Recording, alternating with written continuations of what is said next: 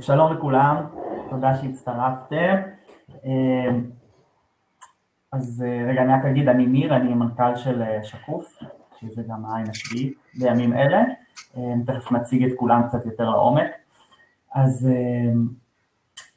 קודם ניתן קצת רקע ואז נצלול לדברים. אז השנה הייתה שנה של משבר, לא צריך להרחיב, משבר בריאותי ופוליטי וחברתי חסר תקדים, אני חושב, בישראל. ודווקא בתוך השנה הזו זו הייתה שנה של פריחה די מטורפת לעיתונות עצמאית. אני חושב שרוב האנשים, כל האנשים שיושבים פה בפאנל בוודאי ירגישו את זה, גם מבחינת קהל ותשומת לב ותשוקה לעיתונות עצמאית וגם מבחינת כסף, שזה אחד הדברים שנעסוק בהם היום. ויש לזה הרבה סיבות, אני חושב, דובר כבר בפאנלים קודמים, אבל אני חושב שבפאנל שלנו אנחנו נשים את הזרקור על השאלה של הניהול, זה בעצם העיקר פה, וחלקים ניכרים מהתקשורת העצמאית והחברה האזרחית בישראל אולי באופן כללי, אני חושב שהקדישו את עצמם הרבה שנים לליבה של העשייה, של מה שהם עושים, והזניחו לא פעם את השאלה של הניהול. והדבר הזה, זאת אומרת, אני מתכוון למודל כלכלי ושיווק ושירות לקוחות וטכנולוגיה וכל מה שמסביב לליבת העשייה.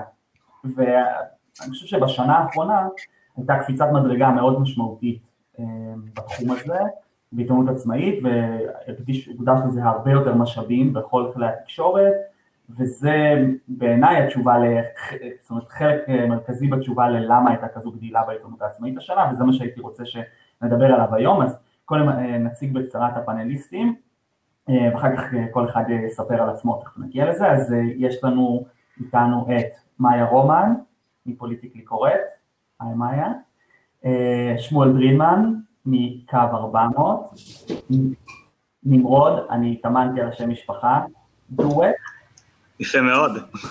דואק, מדמוקרט TV, מבית דרכנו, ורן לוי מעושים היסטוריה, או פודקאסט מדיה ישראל, או פודקאסט ישראל מדיה. פודקאסט ישראל מדיה, זה משפחה יותר פשוט, לא צריך להתאמן. כן, מעולה. נכון, באמת שם משפחה קל. אז ככה, מה יהיה פה פרקטית היום? השאיפה היא לעשות שולחן עגול מעשי, על סוגיות שמעסיקות את כולנו, את המשתתפות והמשתתפים, סביב ניהול ותפעול של כלי תקשורת, ואני מאמין שהדבר הזה גם יהיה פה מעניין לצופים שאיתנו. נעשה סבב היכרות קצר בהתחלה, ואז כל אחד מן המשתתפות יעלו סוגיה אחת, יציגו אותה, וכולנו נדבר על הנושא וננסה לעזור בפיצוח, או לכל הפחות זו תהיה קבוצת תמיכה וכולנו נתבאס ביחד על איזושהי בעיה, הופה, יש רץ שחזרת אצל מישהו, וזהו, ופה אתם בצד ימין, אני אומר למשתתפים, יש תחת סשן צ'אט, אתם יכולים לכתוב לנו שאלות, ואנחנו נתייחס אליהן בזמן אמת, אז תרגיש חופשי לעשות זאת.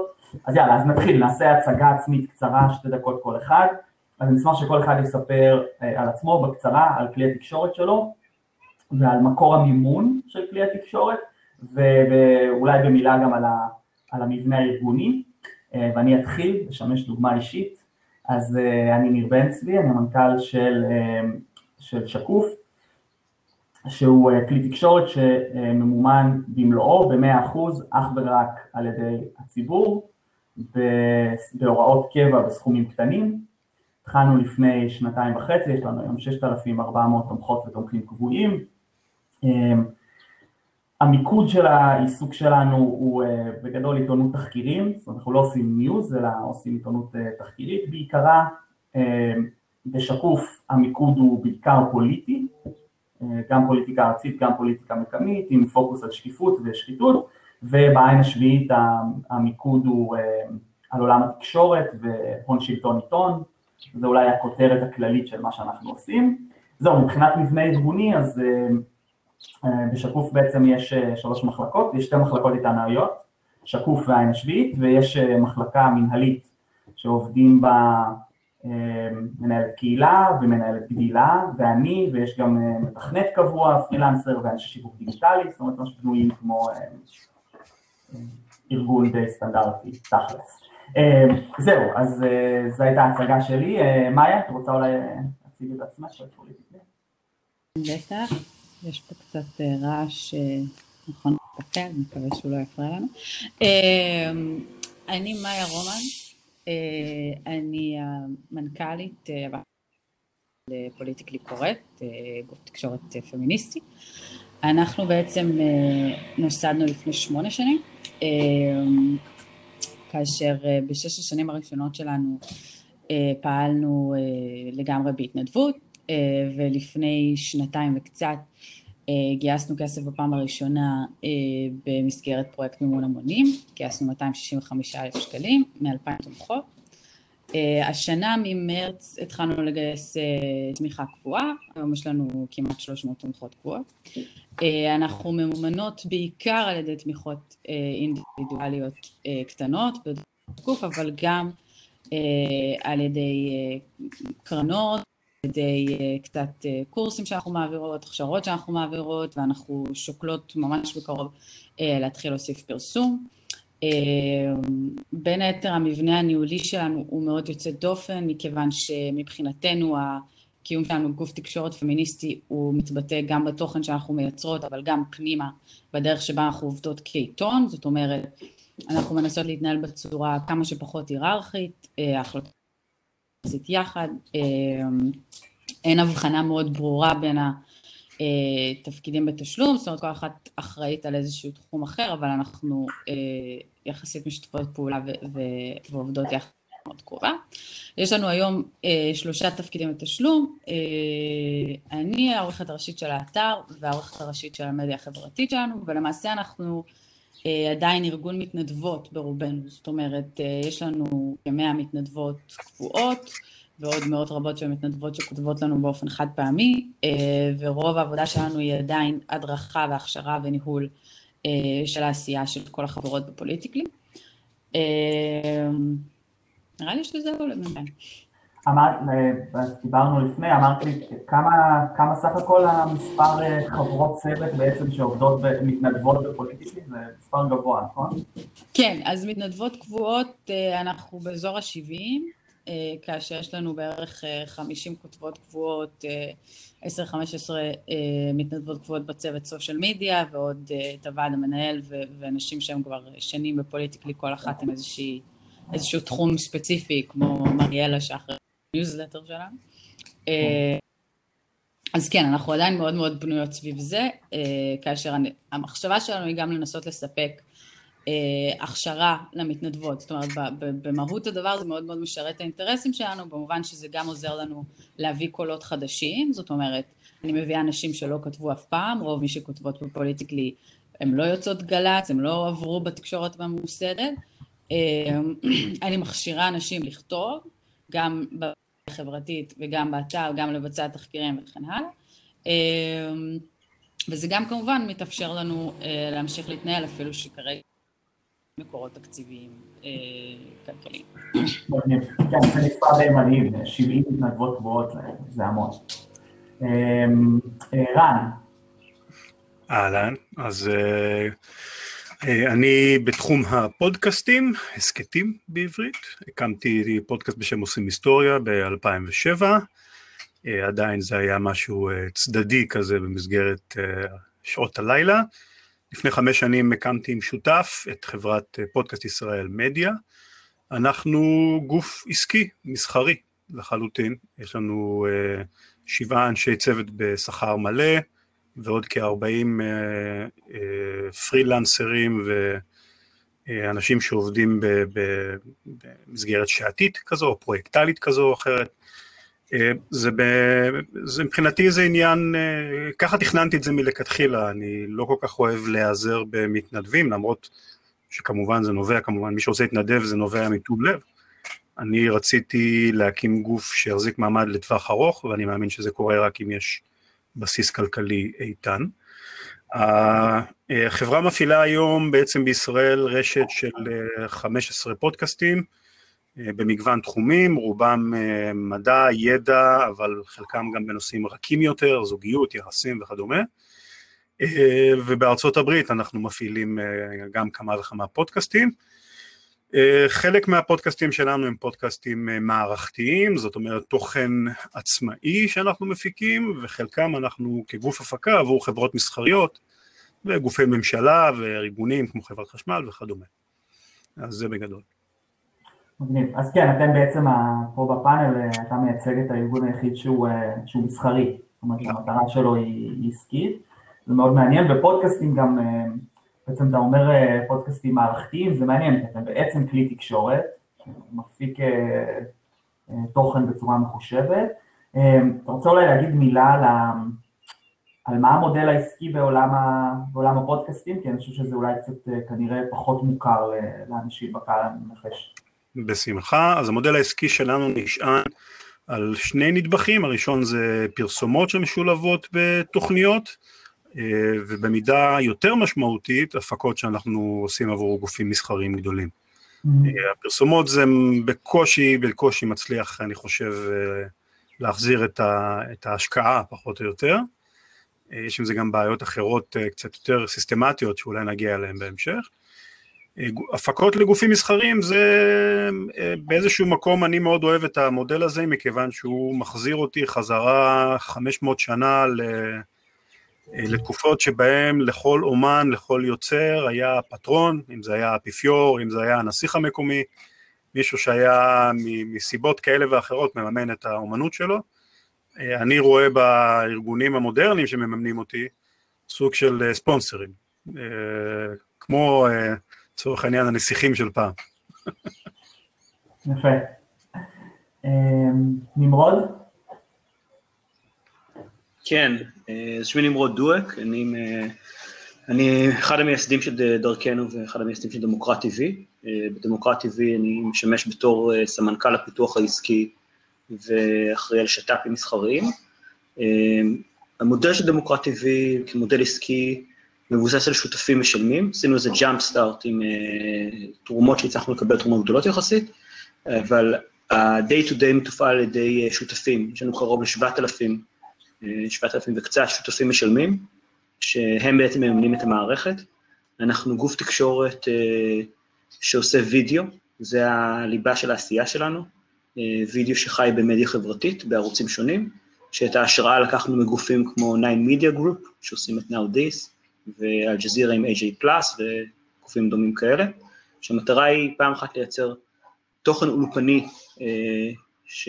שנותן אקטואליה קשה ורכה בצורות שונות, וגם לארוז אותו מחדש כתוכ... כתוכן לסושיאל שהוא קצר יותר. הערוץ חי ביוטיוב ופייסבוק, עם איזו פנטזיה שמתישהו נגיע למסך דרך OTT כזה או אחר. המערכת מונה 15 אנשי צוות קבועים, ועוד תמיכה של קרוב לעשרה אנשים מצוות דרכנו, וחוץ מזה יש לנו עוד 15 מתמחים שמתמחים בתוכניות השונות. כשאנחנו מפעילים היום ארבע תוכניות, המהדורה עם לוסי האריש, כיכר, סחריר עם יוסי לוי, תוכנית בשם רשות הציבור, שזו תוכנית אירוח אחד מול זום, תוכנית בוקר עם אורלי וגיא, ועוד חמש עד שמונה תוכניות רשת שנמצאות בבישולים כאלה ואחרים, שיושקו בעוד שבוע וחצי בערך, שמוביל את זה איתן גפני, כעורך digital, וחוץ מזה יש לנו צוות live, שיוצא ומסקר אירועי live, בעיקר הפגנות, מחאות וכיוצא באלה.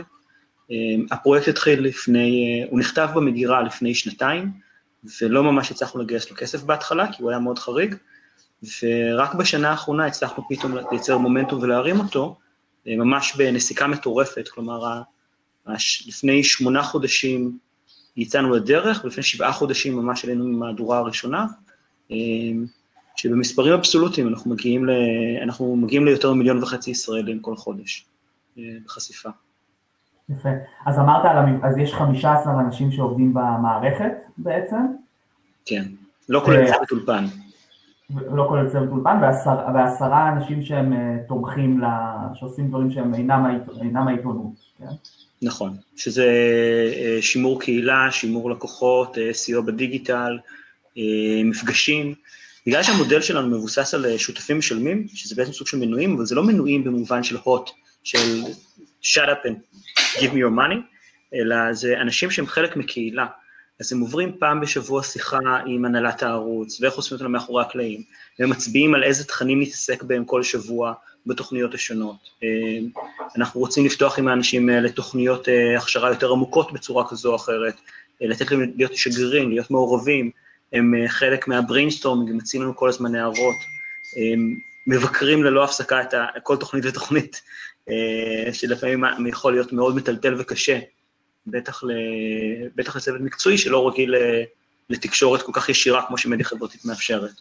זה, זה, זה, זה באמת אחרת, וכשיצאנו לדרך עשינו שיחות עם גופים כמו אקט בארצות הברית, ולשמוע איך הם עובדים, ו... והם מאוד הופתעו לשמוע שאנחנו עושים מודל כל כך שיתופי עם הציבור. אני רק אתייחס לעוד משהו אחד, אנחנו, המטרה שלנו היא להיות sustainable-ים על ידי שותפים.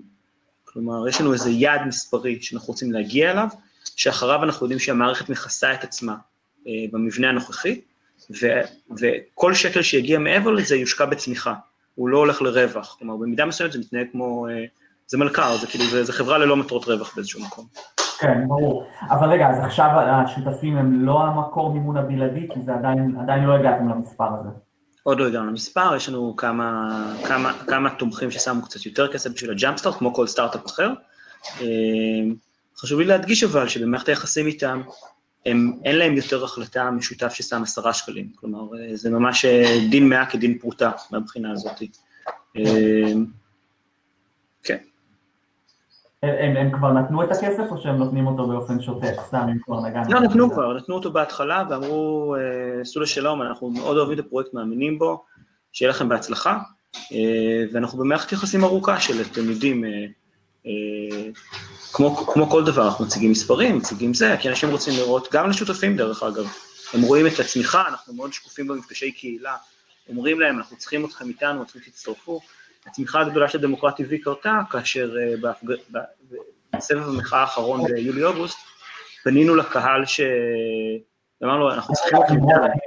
נגיע לזה תכף בהמשך, בסדר? אנחנו בהצגה עצמית, אז תכף ניכנס לזה עוד, תודה. אני רק רוצה ש... כן, בסדר, אתה מתרגש, זה טוב, ככה זה. שמואל, בוא ספר לנו עליך. היי, שלום וברכה, שמואל דרילמן. אני מפעיל כיום 400, שזה פרויקט ליוצרי תוכן חרדים.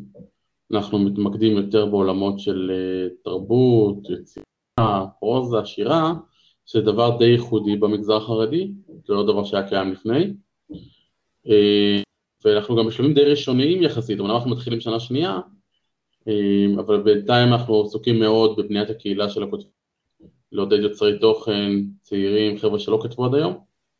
מבחינת תקציבית, אנחנו עובדים בעיקר עם קרנות, תקציבים קטנים, אנחנו כרגע עובדים ממש על תקציב נמוך, אורך אחד, וכל השאר זה עבודה התנדבותית, גם שלי וגם של שאר הצוות, ועם הפנים קדימה. אנחנו, יחסית למיזמים המפוארים שנמצאים פה, אנחנו די נהנים מההתחלה עוד. כן, אז, אז אמרת עורך, נכון יש עורך אחד בעצם שמקבל תשלום על עבודתו? נכון. ו... והתוכן באתר הוא, הוא מאוד מעניין, אולי תגיד גם על זה מילה, כי אני, אני מניח שפחות אנשים... אז אנחנו גם כן די, די בודקים את הכיוונים ומחפשים את עצמנו, ואנחנו עושים את זה בכיף ובאהבה. Uh, התחלנו בעולמות של ממש יצירות תרבות, uh, שירה ופרוזה מובהקים, ולאט לאט קיבלנו ביקוש גם כן להציף דיונים יותר חברתיים, יותר בועטים, נתנו לזה מקום, היה לנו הרבה מאוד דיונים בהתחלה ונתנו לזה מקום, ו... וזה הולך לכיוונים מאוד מעניינים, אני יכול לומר שפתחנו דלתות לנושאים שלא נפתחו עד כה במגזר, זה בעיניי גם עונה לה... לה... להגדרה של תרבות ויצירה, לגרום לאנשים להתעסק עם דברים שהם לא יתעסקו, שזה בעצם המטרה בעיניי של תרבות.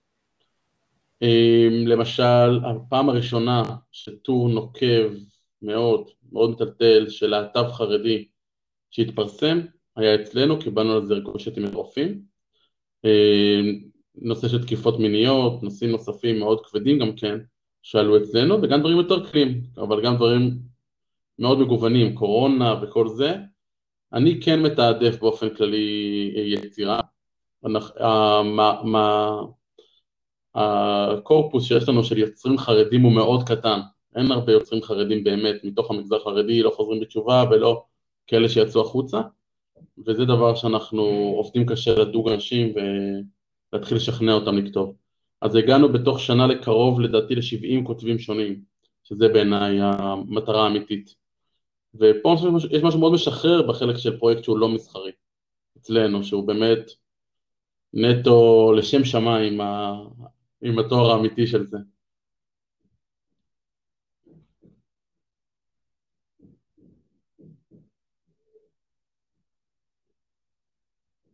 רגע, ניר, אני לא שומע אותך שכולם לא שומעים. ניר, אולי אתה על השטק. אז אמרתי, אה, תודה שמואל, לטובת ה... רק שמואל שים את עצמך על אה, מיוט אה, בזמן שאתה לא מדבר בגלל האקו.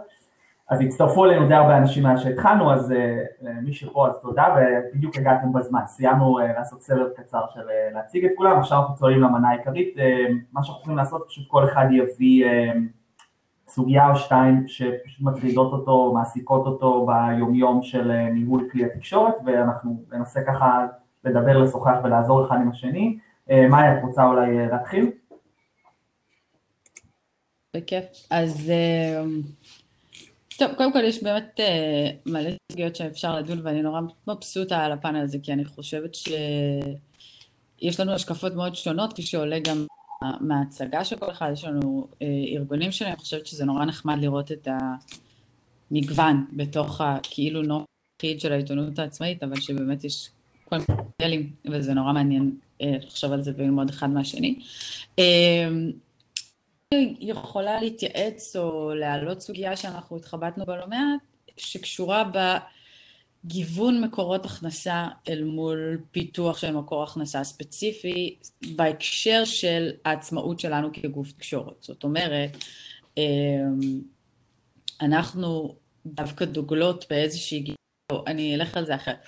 שלשום אני ותומר מיכלזון מהמקום הכי חם התראיינו אה, אצל לוסי בדמוקרט TV, אה, לוסי אריש. אה, היה מאוד כיף, דרך אגב היא מנחה בצורה אחרת לגמרי מכל גופי החדשות הממוסדת, זה גם משהו נורא מעניין.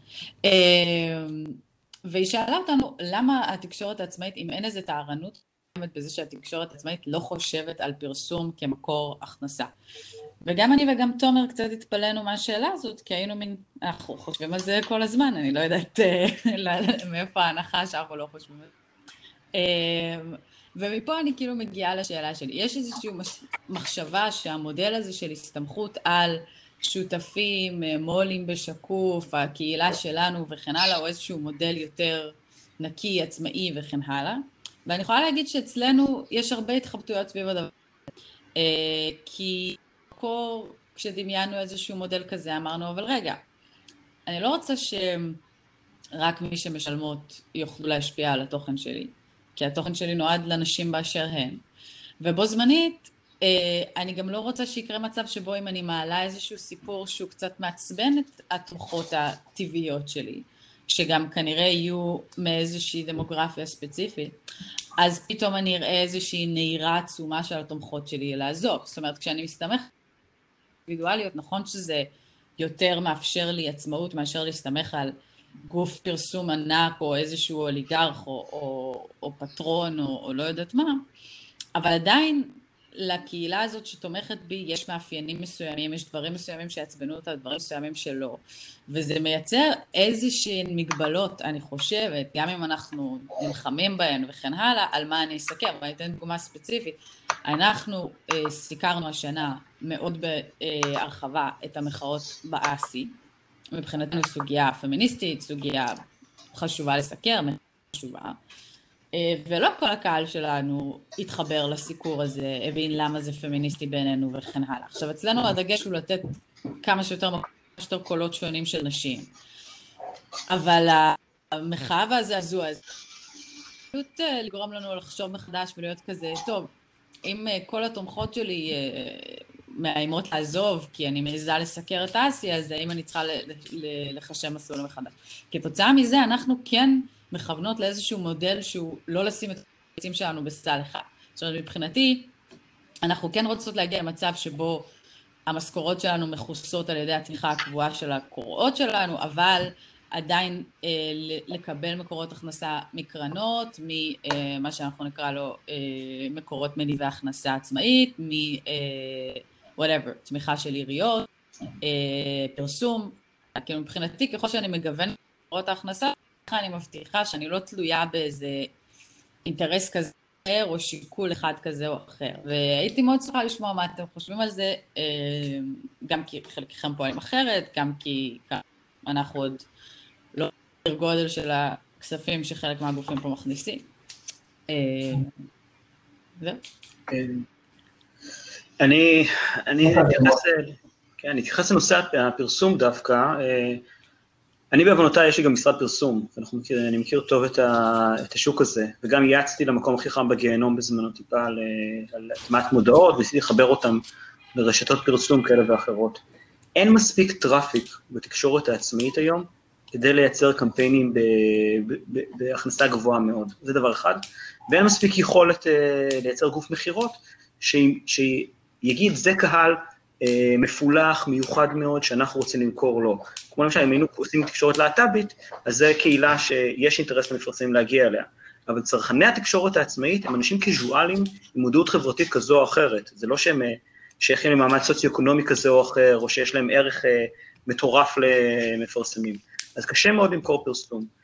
ואם את נסמכת על גופי מכירת מדיה כמו גוגל או פייסבוק לצורך העניין, אני לא בטוח שת, שנעשה הרבה כסף. כלומר, אנחנו התחלנו קצת לעשות טסטים עם פרסום, עם פרסום ביוטיוב, לפתוח אותו, בוא נגיד, אולי מימנו חצי מחשב בלחץ, אוקיי? וגם זה תלוי באיזה שנה המחשב. אני, אני מאוד, אני כן חושב אבל שיש כוח באיגום משאבים, כלומר אם כל גופי התקשורת העצמאיים היו אומרים אנחנו מקימים רשת פרסום עצמאית משלנו שמצליחה להגיע למיליון וחצי, שני מיליון איש ברפטיציה גבוהה, אז היה ערך לבוא למפרסמים, אבל זה היה דורש להקים איזה קואופרטיב שמוכר את הפרסום בצורה כזו או אחרת, ואז היה נכנס כאן שאלה של איך מחלקים את הכסף, האם זה לפי גודל גוף כזה או גודל גוף אחר. זה, זה סוגיה אחת ש, ששווה להתייחס אליה. כן, יש פה, אה, השאלה אני חושב היא גם, אבל באמת אה, נדמה לי מה, אני, אם אני הבנתי אותך נכון, וגם דיברנו על זה מראש, אני חושב שחלק מהשאלה פה היא גם על ההשפעה, על היחס בין מאיפה מגיע הכסף לבין, אה, לבין מה כותבים, כי גם בשיחה המקדימה, אז מאיה נניח אמרה שכשהיא הולכת לקרנות, אז קרנות הרבה פעמים רוצות, הן אוהבות להתעסק בנושאים פמיניסטיים, נשיים, אבל הן רוצות גם שזה יהיה נניח יהודי ערבי. כן? כי הרבה, זה ככה זה האופי של הרבה מהקרנות, ואז זאת אומרת, ואז השאלה אם מאיה רוצה לעסוק בזה או לא רוצה לעסוק בזה, ואם הולכים לקבל תמיכות מהציבור, אז יכול להיות שהתומכים, שה, מי שפותח את הארנק ושם הוראת קבע, הוא מדמוגרפיה מסוימת, ואז אם אתה תכתוב משהו שמעצבן את הדמוגרפיה הזו, אז הוא יעזוב. זאת אומרת, השאלה איך מאזנים בין המקורות מימון לבין התוכן. ונמרוד, רגע, אני אמשיך איתך, נניח בדמוקרט TV, דיברת על הצמיחה הגדולה שהייתה לכם במחאה, שהייתה, שזה גורם מתדלק לעיתונות העצמאית, זאת אומרת ההתעוררות החברתית, ויכול להיות גם זה שאנשים היו תקועים בבית בסגר. גם אתם הרגשתם את זה. כן, גם, גם היה לזה חלק. אז זאת אומרת, איך מה היה קורה, אתה חושב, אם הייתם אה, יוצאים נגד המחאה? לא יודע איך, כאילו אומרים שהמחאה... אה, מה זה לא יודע איך? הנה אני אתן דוגמה נורא ספציפית. אנחנו בשיחה מקומית. והעוקץ. כן, כן. היינו מאוד ביקורתיים. הייתם אומרים צריך להפסיק להפגין בבלפור, כי זה מפיץ מחלות. לא, אני רוצה... אנחנו... אני רוצה כן, פשוט להוסיף. זה לא כאילו היפותטי, זה פשוט חשוב לי כאילו זה, זה לא נגיד כי מפיצים מחלות. הייתה נגיד ביקורת מאוד ספציפית על המחאות בבלפור. שזה לא רק לא ביבי, וזה לא מתקשר לנגיד מחאות מאוד ותיקות, מחאה מזרחית, המחאה אה, של האוכלוסייה הפלסטינית, זה, זה, זה גם ביקורות שעלו, גם אצלנו, גם שיחה מקומית, גם בעוקץ. אה, והם באיזשהו אופן, כן, גם אה, יש פה איזשהו פער דמוגרפי של אוכלוסיות שמחוברות למחאות השונות האלה גם מבחינת משאבים וגם מבחינת נכונות שלהם אה, להוציא משאבים על תקשורת עצמאית. אז, אז אני כן חושבת שזו שאלה מאוד... אה, לא שאני רומזת בשום צורה שזה שיקול שנכנס לסיפור של אף אחד פה, אבל אני אומרת, כאילו, אני בטוחה שאלה שאלות שנמצאות בו מאחורה של, של העשייה של כולנו. אני חושב שאפשר להגיד אה, לא יודע אם זה רלוונטי באמת כבר לבעיה של מאיה, כי, כי פה זה כבר בעיה קיימת, אבל כל מי שחושב, מפתז גוף תקשורת כלשהו, צריך להבין שבעולם האמיתי, בעל המאה הוא בעל הדעה. לא משנה מי הוא בעל המאה בהקשר הזה, אם זה הקוראים שלך שמממנים אותך, או בחברות או ארגונים, הבחירה במודל העסקי הולכת להשפיע על הסיקור שלך, תרצה או לא תרצה. אה, זה העולם האמיתי. אבל אז מה ההבדל בין העשייה שלנו לעשייה של התקשורת הממוסדת? אלה לא כל הבעיות שגופים כמו שקוף וגופים כמו זה אומרים שהם בעייתיים בתקשורת הממוסדת? אין, אין, אין הבדל, זה, זה בדיוק הקטע, גם הם נמצאים באותו סד כלכלי, והם פותרים אותו בצורות שטובות לבעל המאה מהבחינה שלהם, הם גופי תקשורת מיינסטרים, נגיד, אה, אה, בחרו בפרסום כמודל כלכלי, וזה אומר שהם הולכים למכנה המשותף הנמוך ביותר מבחינת התכנים, כי הם צריכים להגיע לקהלים רחבים. יש קשר הדוק מאוד בין המודל הכלכלי שלך לתכנים שלך. אה, זה גם לצערנו אומר שיש סוגי תכנים מסוימים מאוד, שאין להם מימון בעולם האמיתי, פשוט אין. תראה, אני רוצה רק להוסיף, אני גם חיה בעולם האמיתי, אז כאילו יש, יש, מודלים, יש, יש מודלים אחרים שאפשר לייצר, זו פשוט שאלה של מה הכי חשוב לנו, ואני חושבת שאם אנחנו אומרים, זו העמדה שלי, אם אנחנו אומרים אין הבדל בינינו ובין התקשורת הממוסדת, אז א', גם כלכלית, אין לנו פה a leg to stand on, אם אין הבדל מבוססים, אז כאילו אוקיי, הם ינצחו בסופו של דבר, ויש גם יוזמות בעיתונות הממוסדת עכשיו להיות קהילה בייסט, את הקוראים, כאילו לחקות את מה שהתחלנו פה בעיתונות העצמאית. והם הגדולים יותר, אז אם אין הבדל בין ה... הם ינצחו בסוף. אני כן חושבת לא... שאנחנו רוצים להגיד, יש הבדל, אנחנו באנו לתקן חלק מהצרות של העיתונות הממוסדת. סליחה, כן. אז אני, אני, אני אגיב לזה, אבל אני אגיד שהמתח הזה, אנחנו חיים אותו, אוקיי? תנועת דרכנו היא תנועה שהיא היא, מאמינה ברוב המתון, הרוח, הרוח המתונה נוכחת גם ב, אה, בעשייה של דמוקרט טבעי, וכל פעם שאנחנו הבאנו דובר, אה, נגיד שהוא יותר שייך, זה לשמוע את האיפכא מסתברא. מישהו נגיד, אה, הבאנו את יושב ראש מועצת יש"ע פעם אחת לשיחה, דברים שהקהל בייס, מה שנקרא, הקהל התומכים ששמים את הכסף, לא אהבו לשמוע, ראינו צניחה בצפיות, בריל טיים. או לצורך העניין, אם אנחנו מביאים... ומה לגבי התמיכות? שנייה, זה, שנייה, זה המשפט הבא. ואם הבאנו, כן. נגיד, אה, לפעמים אנחנו מביאים אה, מנחים או פאנלים שהם לא אוהבים את הדעות, הקהל לא אוהב לשמוע, ולפעמים אנשים אומרים, אני לא מוכן לשמוע את זה יותר, אני מבקש שתבטלו מיד את התמיכה שלי. ו- והעמדה שלנו היא, tough luck guys, אנחנו באים כאן גם לאיזה, כל עוד אני יכול להכיל את זה ולהתמודד עם זה, אין מה לעשות. אני, יש לי שליחות חברתית קודם כל, זה, זה הבנפיט שלי כתנועה חברתית. יש לי תפיסת עולם, אני רוצה לקדם אותה, אני מאמין שיש שם מספיק קל. תמיד יהיו שוליים שהאוזניים שלהם ייאטמו לדברים אחרים. אבל אנחנו משחקים את המשחק הזה. זה... עכשיו, אתם יודעים, לפעמים זה נורא מלחיץ. אתה יושב במערכת ואתה אומר, בואנה, העלינו את הפאנל הזה, ירדו הצפיות במאות אנשים במכה איך שהפאנל הזה התחיל, או קיבלנו 50 אה, הודעות ביטול למחרת איזה פאנל פעם אחת, והסתכלנו אחד לשני ואמרנו, כנראה שאנחנו עושים משהו נכון אבל. כי אנשים צריכים לשמוע את הדברים האלה. כן, אתה יודע, מה שמעניין בהקשר הזה, וזה אולי אני אגיד, בהקשר של תמיכות קבועות, אני חושב שהוא אה, עובד ברגע שאתה, ברגע שאתה, והוא עובד והוא הכי טוב בעיניי, חסר תחרות, כן? ברגע שאתה עובר סף מסוים של כמות של אנשים. כי ברגע שבסיס התמיכה הוא מספיק רחב, אז אה, 50 איש שמבטלים למאיה, זה אמרת 300, כן, אז זה כאילו אה, שישית מהתומכות, 50 איש שמבטלים לנמרוד זה 50 חלקי 7,000, אז זה פחות משנה. חצי אחוז. כן, כאילו יש כמובן שאלה, אתה יודע, נמרוד, האם היה תוכן שהייתם רוצים לשדר שהיה גורם לאלף איש לוותר? לא. כנראה לא. שלא, כן, זה, זאת אומרת, בגלל לא, זה... לא, אני גם לא, אני חושב, ש, אני חושב שהקהל שלנו מאוד פלורליסט באופי שלו, ואני חושב שהם כן נהנים מה, מה, מהקלאש. אנחנו פונים לציבור מאוד מאוד רחב, כלומר, אנחנו לא, אנחנו לא... אה, אה, נישה או סקטור מסוים וכו'. אני חושב ששמואל לצורך העניין, אם הוא יעלה משהו שממש יטלטל את המגזר שהוא פונה אליו, הוא, זה רעידת אדמה מבחינתו, הרבה יותר ממה שזה מבחינתי. ואני גם יכול להגיד לקהל, חברים, לשמוע את הדעה המנוגדת זה חלק מתפיסת העולם שלנו, זה חלק מתפיסת העולם המתונה, וזה מה שהערוץ הזה רוצה לייצר. אבל לי יש פריבילגיה, ואתה אמרת את זה גם נכון, ברגע שעברתי, אנחנו דמיינו כשהתחלנו את הפרויקט, שאם נגיע לאלפיים שותפים זה יהיה מטורף. אנחנו ב-7,000 אנחנו מדמיינים גבוה יותר. אז לקחנו ריזיקה על עצמנו להרים עוד יותר את כמות התומכים, להגדיל את כמות ההפקות, כדי שנוכל לתת יותר ערך לקהל.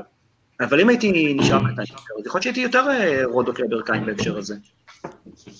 אני רוצה להוסיף רק עוד פן נוסף אולי לדיון על גבולות הדיון. כי למשל כשאתה אמרת שאני אשלם מחיר יותר כבד על פרסום תוכן פרובוקטיבי או תוכן בעייתי יותר, או משהו מאתגר נגדיר את זה ככה, אני משער. אני חושב לעצמי, מה? אני משער, אני לא יודע, אתה יודע יותר. אז אני מיד חשבתי לעצמי, האם, האם זה נכון? כי אני יודע, בעבר שעבדנו עם אה, תקשורת מיינסטרים, היו ביטולי מנויים, היה בלאגנים, מחאות וכל זה, ואצלנו אין. מקסימום לכותב, אומרים לקורא, קח את הכסף חזרה, תעשה את המנוי שעשית לנו, אתה עושה לרשימת תפוצה, כאילו מה, אין לך, אין כמעט איך להפעיל לנו לחץ, אבל כן. נגיד הדבר העיקרי שכשהעלינו תכנים יותר, יותר בועטים קיבלנו זה ביטולי כותבים. שאנשים mm. שכותבים מאוד ברמה גבוהה, יוצרים, ואנשים שכבר יש להם את הרייטינג שלהם, אמרו אני מפחד להיות מזוהה איתכם. וזה המשוואה. כן, זה גם שאלה של הניהולית, כלומר, תלות שלך ביוצרים, בכותבים, במגישים, הוא גם חלק מהעניין. כן. נכון.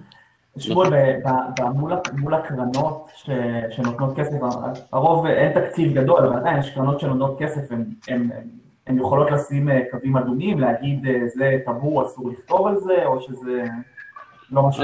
עד עכשיו זה לא היה בכלל, אה, לא, לא היה להם שום מעורבות בתוכן, זה לא עניין אותם. זאת אומרת, הם נתנו לנו את זה יותר כמענקי סיד כאלה לאישים.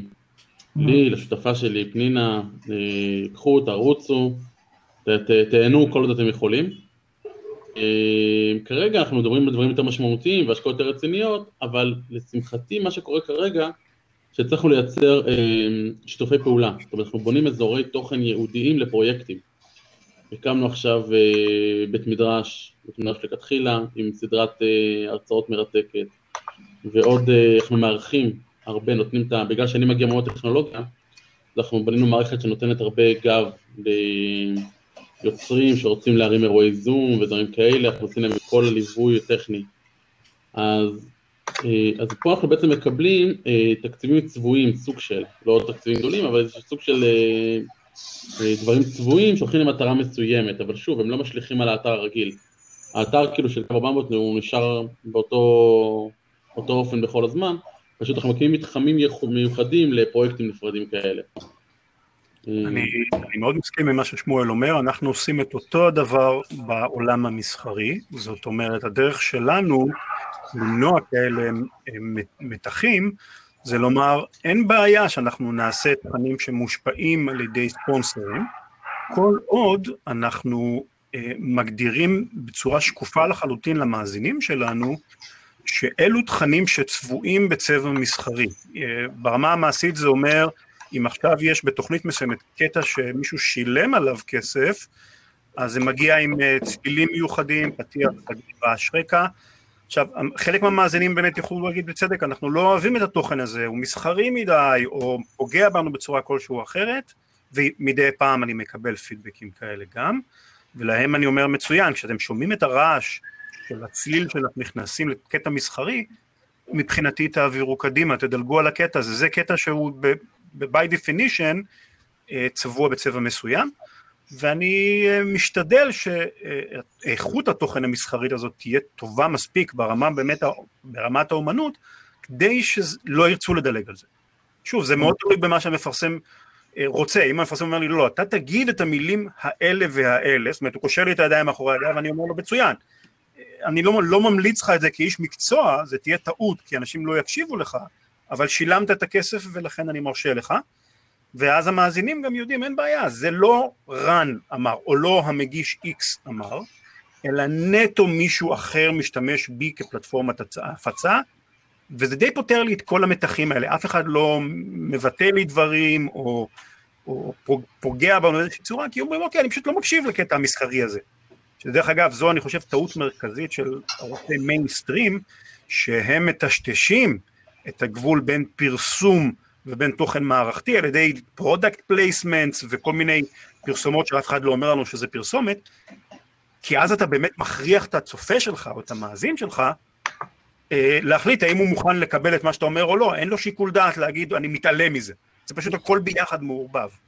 כן. טעות שלהם. נכון, רק אני חייב, שנייה להעיר הערה מטופשת. רן, אני בהלם, הקול שלך במציאות הוא כמו הקול שלך בפודקאסט, זה גומר אותי. אתה באמת רדיופוני, זה...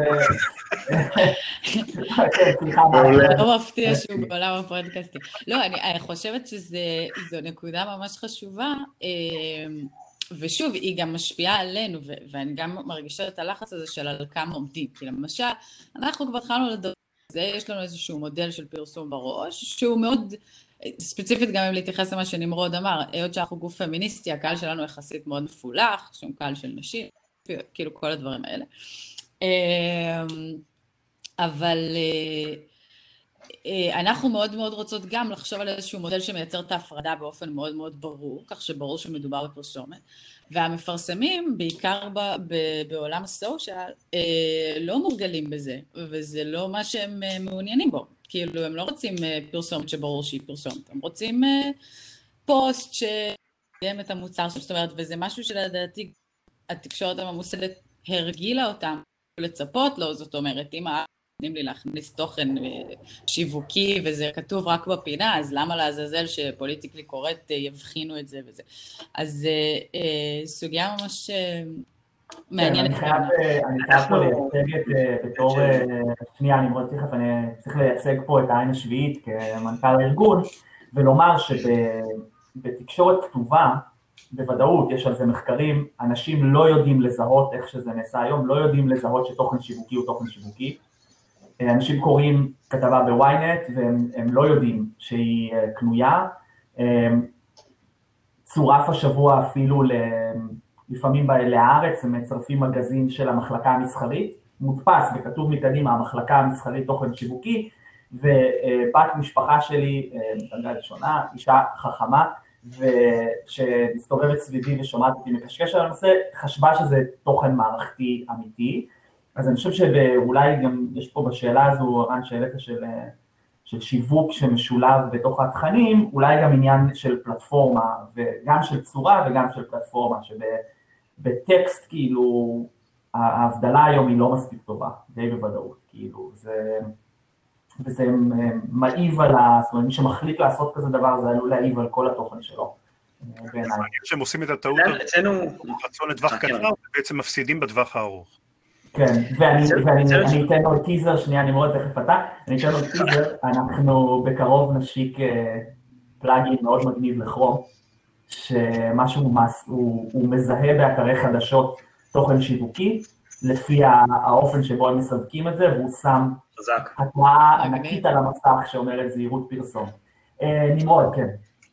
אנחנו התלבטנו הרבה לגבי תוכן שיווקי, כלומר זה, זה עולה אחת לחודש בערך לדיון בתוך ההנהלה של, של הדמוקרט, האם לשלב תוכן שיווקי. אמרנו נגיד, אם פרסום ביוטיוב זה משהו שאנחנו רואים אותו בשלום, כי אין לנו נגיעה בעצם למפרסם, וגם לא קצת פוגע בחוויה של הקורא, שזה גם משמעותי, תוכן שיווקי זה כאילו מה שאנחנו סופר מתלבטים עליו, כי א', זה הרבה כסף יכול להיות, ופתאום יש לך על המסך איתך מפרסם כלשהו, ובעל המאה הוא בעל הדעה, כמו שרן אמר.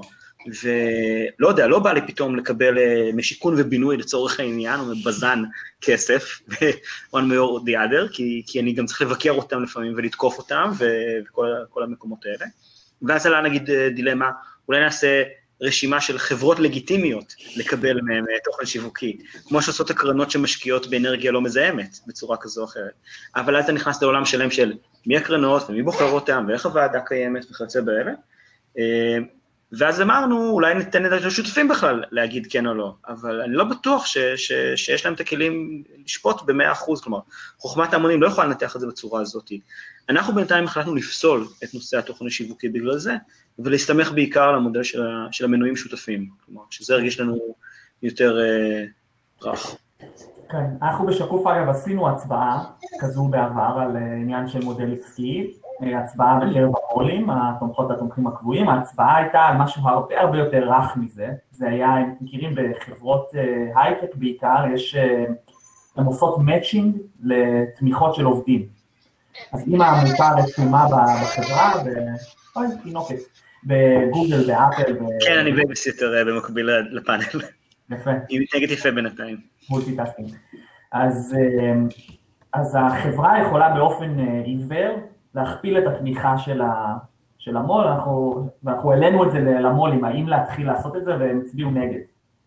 בקטע של לשמור על ניקיון מלא וטהרנות, סתם נקודה מעניינת. שמואל, יש לך עוד משהו להוסיף על הנושא הזה?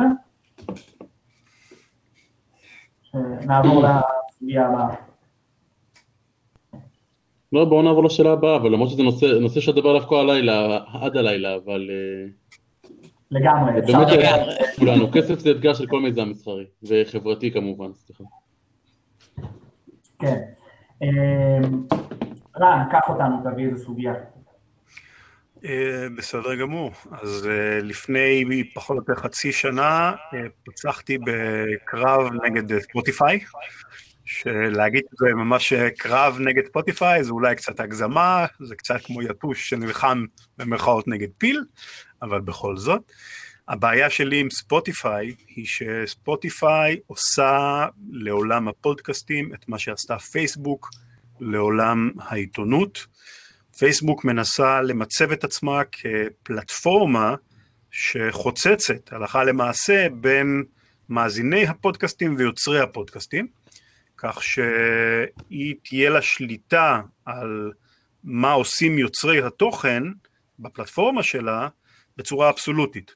אה, זה, זה בעצם המשך של האסטרטגיה של יוטיוב ופייסבוק ודומיהן, שמאוד מטרידה אותי מכיוון שאני מסתכל על מה עשתה פייסבוק לגופי התקשורת, ואיך היא ב, ב, לקחה את ה... בוא נגיד, היא ניצלה את הרצון, את האינטרס בטווח הקצר של להגיע לתפוצה מאוד מאוד גבוהה, כדי בעצם לשתול, לשלול מהם את השליטה על הפצת תכנים שלהם.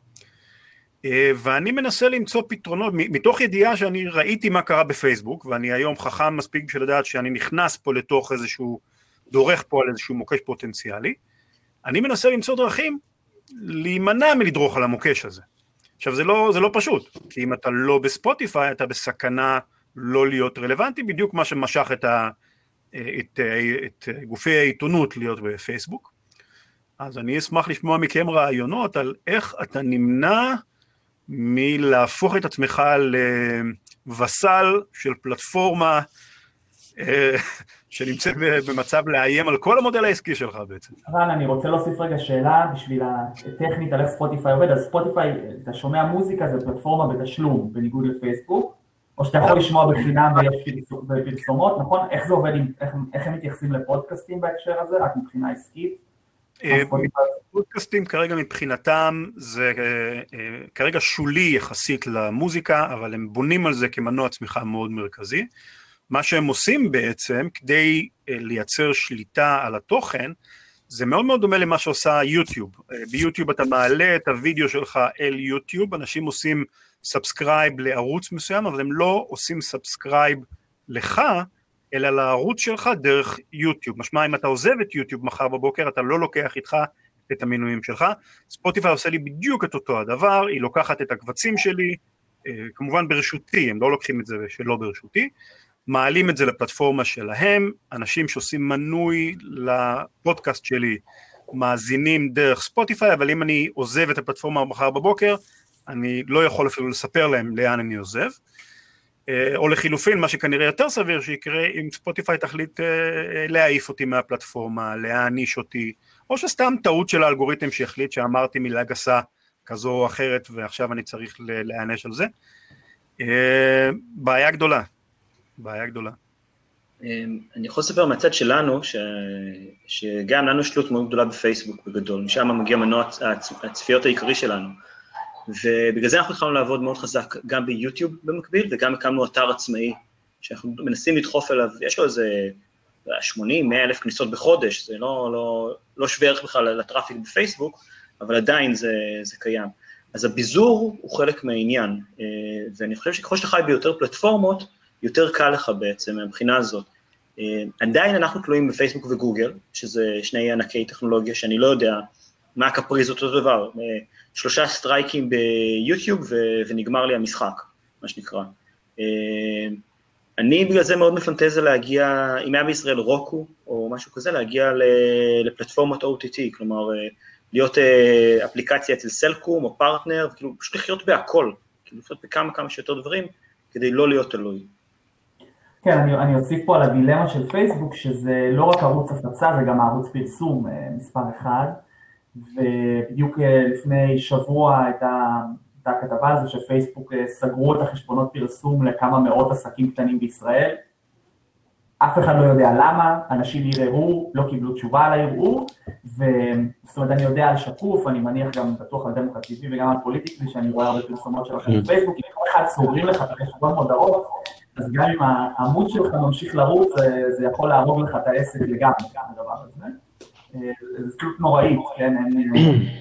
אני יכול להגיד שכרגע אנחנו מנסים להילחם בתלות הזו, על ידי זה שבפודקאסטים שמובילים אצלנו ברשת, אני שם רק מעט מאוד מהתכנים, נגיד אני שם את השלושה פרקים העדכניים ביותר, כל מי שרוצה להאזין לשאר התכנים שלנו צריך לעבור לפלטפורמה אחרת. לא כך אכפת לי לאיזה פלטפורמה, העיקר שזה לא תהיה ספוטיפיי. Uh, לצערי זה מעצבן, חלק מהמאזינים, בצדק, הם אומרים לי, אבל אני רוצה להקשיב במקום שבו אני רוצה להקשיב, אל תגיד לי איפה אני מותר לי להקשיב. אה, פשוט מצאתי פתרון חכם יותר לצערי כרגע. שמואל, אתה רצית... כן, אני רוצה להציע מחשבה. אה, פייסבוק נמצאים בישראל כבר 15 שנה, בצורה משמעותית, בערך, בגדול, 10-15, עוד לא מצאו דרך לעקוף אותו. ואני חושב שבצד הסיכון המטורף, אין לי ספק שזה סיכון מטורף לכל יוצר תוכן, אני מנהל היום אה, סוכנות דיגיטל במשרד פרסום אני מנהל את כל התחום הדיגיטל, חוסמים לנו חשבונות של מיליוני שקלים, בדקה, בלי למצמץ, זה, זה דיקטטורות שלא, אם ממשלות היו כאלה כבר היה שם את האביב הערבי, יהודי ונוצרי ביחד. לא, זה דיקטטורות לכל דבר ובמוצהר, אבל, אבל צריך לזכור את הצד השני. הצד השני היה להקים כלי תקשורת, להשקיע מיליונים בהקמה ולהישאר בלי טראפיקים בסוף ולפשוט רגל. זאת אומרת, הם נותנים לנו גם כן את היכולת להגיע לכמויות מדיה שאולי הטלוויזיה הייתה מסוגלת לפני, כאילו שאין לנו, אין מקבילה לזה שיזם צעיר או כל אחד יכול לקבל את הטראפיקים האלה בכזאת מהירות. האסטרטגיה שבה אני מנסה להשתמש, ואני מנסה גם עם החבר'ה שעובדים איתי, זה לשמור, לדעת להבדיל בין הטקטיקה לאסטרטגיה. זאת אומרת, אני לא חושב שכשאתה לא מעלה פודקאסטים לפלטפורמה זה יתפקד באותו רמה. משתמשים, מתעצבנים, חסר להם, וטכנית גם אנחנו כל היום במכרז. ברגע שאותו פודקאסט לא בדיוק קפץ בספוטיפיי, אז הוא קפץ אחר, זה לא שהוא יושב ולא שומע כלום, הוא שמע משהו אחר בזמן הזה. ו... אבל כן לנסות כל הזמן, כל הזמן להעביר דאטה אלינו. באמצעות משפכים, באמצעות רשימת תפוצה אפקטיבית, באמצעות כל הזמן, כל אירוע, כל איבנט, מלחמת, זה עבודת נמלים, מלחמת חומה כל הזמן, כל הזמן, להביא את האנשים אלינו ולגרום להם להירשם ולקבל את הפרטים המלאים שלהם. עכשיו, אני, ברגע שיש לך את הדאטה המלאה של היוזרים שלך, ואתה יכול להוציא להם הרגע את ה-SMS, מייל, טלפון, בצורה הכי פרימיטיבית, אבל באמת בעץ ואבן, אנחנו נחזור למלחמה הרביעית בסוף, שאנחנו נצטרך להשתמש בטכנולוגיות הכי, הכי בסיסיות, אז גם אם נחסם ערוץ ופותחים חדש וכל דבר כזה, אפשר די מהר לנסות אה, לצרף אליו את האנשים ולעדכן, ויש קשר ישיר. אז איך שאני רואה את זה, זה חייב להיות משהו שהוא דו-סטרי, זאת אומרת לא רק להעלות אליהם ולסמוך ליום הדין שבו הם יחליטו לחסום אותנו, אלא גם כל הזמן להגיד אוקיי, אז אני החודש הזה אכתוב מזה X דיבידנד, אני אצליח להוציא מפה X data, ויארך ליום שבו הם יעיפו אותי, כי טכנית בסוף חוסמים כל אחד, זה שאלה רק על מה ואיך ומתי זה יקרה. ואז לדעתי כן אפשר ליהנות מהיכולות שלהם, לא להיות תלוי בהם הרמטית. זהו. אה, אני מאוד, אה, כן. מאוד מסכימה בגדול למה שכולכם אמרתם. אה, גם אנחנו, במובן שמה ששמואל אמר, גם אנחנו צמחנו בפייסבוק, אנחנו מגיעות בפייסבוק לכמעט מיליון אנשים בחודש, יחסית לכמות המשאבים שיש לנו, זה כאילו מטורף. אז, וזה מתאפשר לנו, אנחנו בלי שום גב כלכלי אחר וזה, זה לא היה מתאפשר לנו בשום צורה אחרת. אה, וגם אנחנו אבל מאוד חשדניות כלפי התלות שלנו בפלטפורמה, בעיקר כי אנחנו למודות ניסיון מדברים שפייסבוק לא אוהב ודברים שאנשים פתאום, whatever, איגוד השוביניסטים בפייסבוק מחליט עלינו כולם יחד, אז, אז זה סיכון, וגם אנחנו משתמשות באותן טקטיקות שאתם, מנסות להעביר לאתר כל הזמן, מנסות להרשים נשים לניוזלטר שלנו וכן הלאה וכן הלאה. אנחנו גם מתחזקות מספר משאבים שונים בפלטפורמות שונות ובאותה פלטפורמה, זאת אומרת בפייסבוק, זה גם נראה לי מתקשר רן למה שאתם עושים, זאת אומרת יש לך מלנת אלפים חשבונות בספוטיפיי, ואז מאזן במובן הזה שיש לי אמנם את הפייסבוק המרכזי הגדול שלנו, אבל יש לנו גם את הזרוע הסאטירית שלנו של שמלק, ויש לנו אה, נוכחות באינסטגרם שאנחנו מפתחות ומשקיעות בה, ויש לנו, זאת אומרת, שוב, זה הכל אותו דבר, אבל זה כן אומר שאם הם סוגרים אותך במקום אחד, יש לך איזושהי יכולת להזעיק אנשים במקום אחר. אה, אני כן עם הספוטיפיי, היות שהוא עוד לא, לפחות בארץ, לפחות להבנתי, ואני אשמח שתספר לנו, כי אני באמת לא, לא בקיאה בעולם הזה, אה, הוא עוד לא פייסבוק, זאת אומרת, גם אה, יש חבר'ה שהם באפל מיוזיק, ויש חבר'ה שהם זה, וגם זה לא אותו במובן הזה, לפחות בחוויה שלי של להקשיב לפודקאסטים, זה לא כמו הפייסבוק שאני גוללת, ומה שיבוא יבוא, ואם משהו משעמם אותי אני אגלול הלאה. אני דווקא בוררת את הפודקאסטים שלי, ואני די אמנה להם, כי זה לא טריוויאלי למצוא פודקאסט שאתה מחבב. אז במובן הזה, אני חושבת שאתם עדיין במקום שבו יש לכם יותר כוח, ואז כן היכולת הזאת להשתית, כאילו, אה, לשים חלק מהתור זה נשמע לי באמת אה, אה, הימור חכם, כי בסופו של דבר עדיין... לגמרי, זאת אומרת, ספוטיפיי עוד לא נמצאת במקום שבו פייסבוק נמצאת, לשמחתי. זאת אומרת, בגלל זה אה, אני חושב שיש לנו מזל שלמדנו מהלקח של פייסבוק מספיק מוקדם, כי ספוטיפיי כרגע תומכת על משהו כמו 30 עד 40 אחוזים מקהל המאזינים בישראל, שזה כבר, זה לא מעט בשביל חברה שנכנסה okay. אוקיי. לפני שנה, שנה וחצי. אה, עוד שנה, שנתיים היא כנראה תשלוט על 70 אחוזים, זאת אומרת, ואז היא תהיה כבר בפוזיציית פייסבוק. אה, ומעניין מה שאת אומרת, לפתוח כמה וכמה חשבונות, כאיזשהו דרך אולי לנצל את זה שמפלצת כל כך גדולה, הם לא, לא ישימו לב שהיתוש הטיל ביצים בכמה נקודות שונות. אהבתי את הכיוון. לא חשבתי על זה ככה דרך אגב. כן. אה, כן. אני רוצה לשאול שאלה בהקשר לזה, כי זה נשמע לי קצת כמו המאבק של טיילור סוויפט בספוטיפיי לדעתי, היה לה מאבק מאוד ארוך על התמלוגים, על האיכות סאונדים וכיוצא באלה, ואולי שווה דווקא ללמוד מתעשיות אחרות, כלומר, איך הם ניגשו להתמודדות הזאת. מה גם שאתם מנוע צמיחה מאוד חזק עבורם, אני נגיד את זמני בספוטיפיי מבלה בין לשמוע פלייליסטים רנדומליים לשמוע פודקאסטים בתכלס. אז, אה, ואולי אגב איזה, לא יודע, איגוד פודקאסטים, חיבור אה, שיתוף פעולה עם תעשיית ההקלטות וכאלה, גם יכול להיות מעניין. זה דרך אגב באמת שאלה מאוד מעניינת. טיילור סוויפט באמת השפיעה על ספוטיפיי מעצם היותה יוצר חשוב באקו-סיסטם הזה, זאת אומרת, היא בורג מאוד מרכזי, והם ידעו שפעם שהם יאבדו אותה, הם יאבדו הרבה מאזינים פוטנציאליים. אה, לצערי באמת בפודקאסטים אין לנו כרגע בישראל את המנוף הזה על, אה, על ספוטיפיי, אבל, אבל כן, התאחדות כזו או אחרת של פודקאסטרים בישראל למשל, יכולה לייצר מנוף כזה. זה משהו שאני אה, מנסה לדחוף אליו כבר לא מעט זמן. לצערי, לי כל כך אין את האפשרות להקים את זה בעצמי כרגע, אבל אני מקווה שמישהו ירים את התקפה הזאת, אני אתמוך מאוד. כן, גם בישראל, בניגוד לארצות הברית, אה, אין הרבה אייפונים בשוק, שיש לו אייפון לא משתמש בספוטיפיי בדרך כלל לשמוע פודקאסטים, הוא משתמש באפל פודקאסט, ולכן דווקא, בגלל שהשוק פה הוא אנדרואיד, אז בסוף ספוטיפיי דווקא, כאילו השוק הישראלי דווקא יותר קורץ להם מהבחינה הזו, למרות שהוא קטן, אבל בתוכו, כן, יש פה כוח. כן, אבל, אבל לצערנו אתה יכול להיות בטוח לאיפה זה ילך.